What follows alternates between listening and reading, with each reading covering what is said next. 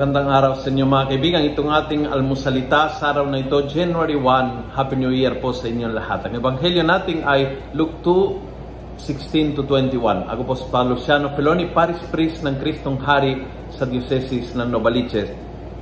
Sabi ng ebanghelyo, As for Mary, she treasured all these words and pondered in her heart. Napakaganda itong sa umpisa ng bagong taon. Treasure and ponder. Iuwin nyo yung dalawang salita na yan treasure.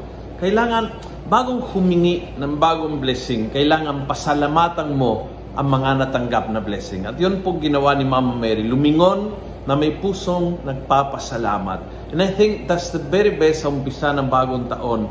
Bagong humingi, bagong sabihin sa Panginoon ng ating mga wishes, bagong mag-request, tayo ay lumingon at magpasalamat. Sometimes, tulad nitong 2021, medyo mahirap.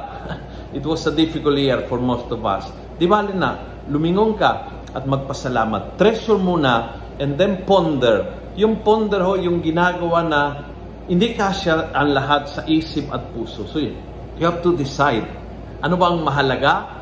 Ano ba ang papapala, papahalagahan ko? Ano ba ang itatapong ko dahil walang silbi?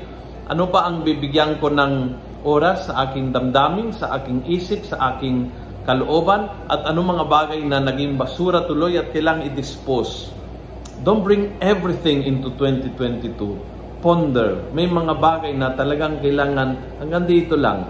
At may mga bagay na talagang mahalaga na hindi mawala sa buhay mo. Be wise enough in prayer to ponder your life at magdesisyon kung anong keep at anong let go. Kung nagustuhan mo ang video ito, please pass it on. Panahon ito na maraming bad news, maraming fake news, ikalat po natin ang good news ng Panginoon. Let's make the Word of God viral. God bless.